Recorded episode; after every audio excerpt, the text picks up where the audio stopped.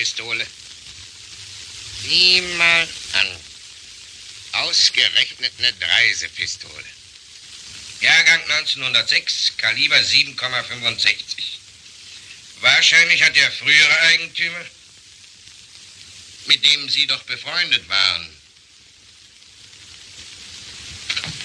Nee. Nicht? Oh. Komisch. Steht, dass Sie dicke mit ihm befreundet waren. Und unterschrieben haben es der Karetzky, die Juwelenanna und ihr Geliebter. Toten Freund verleugnet man nicht.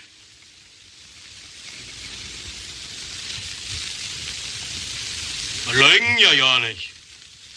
Da siehste. Und dein Freund hat die olle Kanone wahrscheinlich behalten, weil er so gut auf sie eingeschossen war. Denn eigentlich sind ja die Dinger so ziemlich außer Kurs, wie? Bin kein Sachverständiger für Pistolen. Ja, stimmt. Sie sind mehr Sachverständiger für Autos.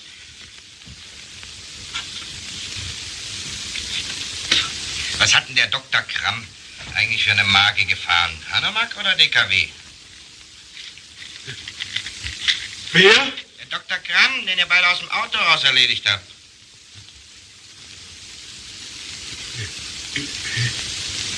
Ich weiß ja nicht, wovon Sie sprechen, Herr Kommissar. So? Naja.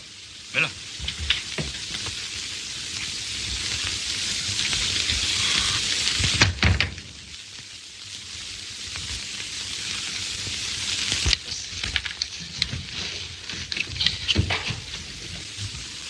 Bitte sehr, Herr Kranke. So. Also Sie wissen nichts von der Mordsache Kramm. Nee, Herr Kommissar. Von der Sache habe ich eben hier zum allerersten Mal gehört. Hm. Will ich dir mal was zeigen. Komm mal her.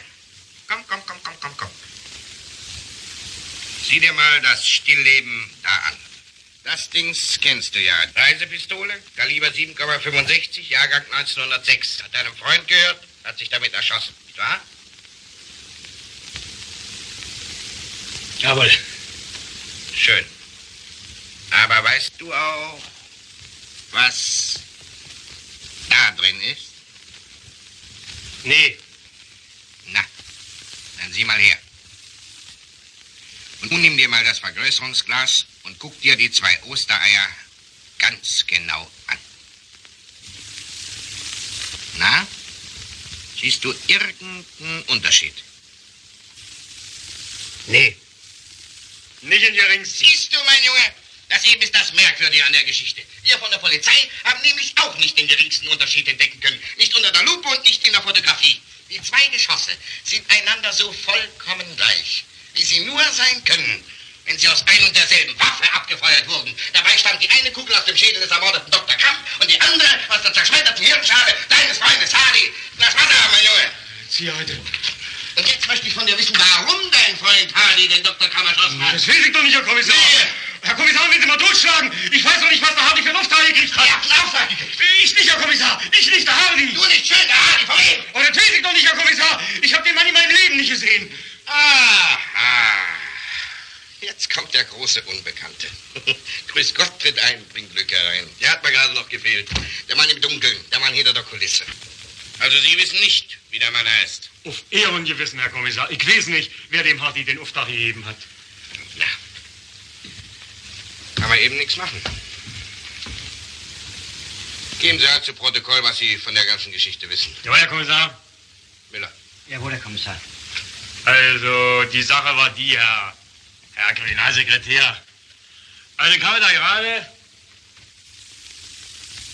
Also, ich habe da gerade meinen Wagen gewaschen. Weil doch alles tipptopp sein muss, von wegen Konkurrenz heutzutage, nicht wahr? Und auf einmal, da klingelt das Telefon. Und da hatte ich dran und dann kam er wieder und sagte, dass wir den Wagen vom Dr. Kramm abfangen sollen. Und zwar da oben, wissen Sie, an der Kreuzung Kernerstraße, Griener Winkel. Na. Na, und wir natürlich los. Und da kommt er auch schon den grünen Winkel lang getrudelt. Wachtmeister, führen Sie den Mann ab.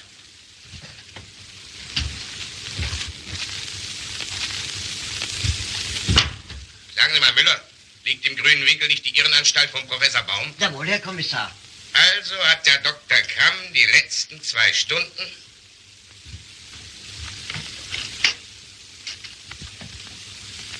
Sehen Sie mal nach, ob irgendwelche Polizeiakte von dem Irrenarzt Professor Dr. Baum existieren. Baum, Bertha Anna Ulrich Wachs.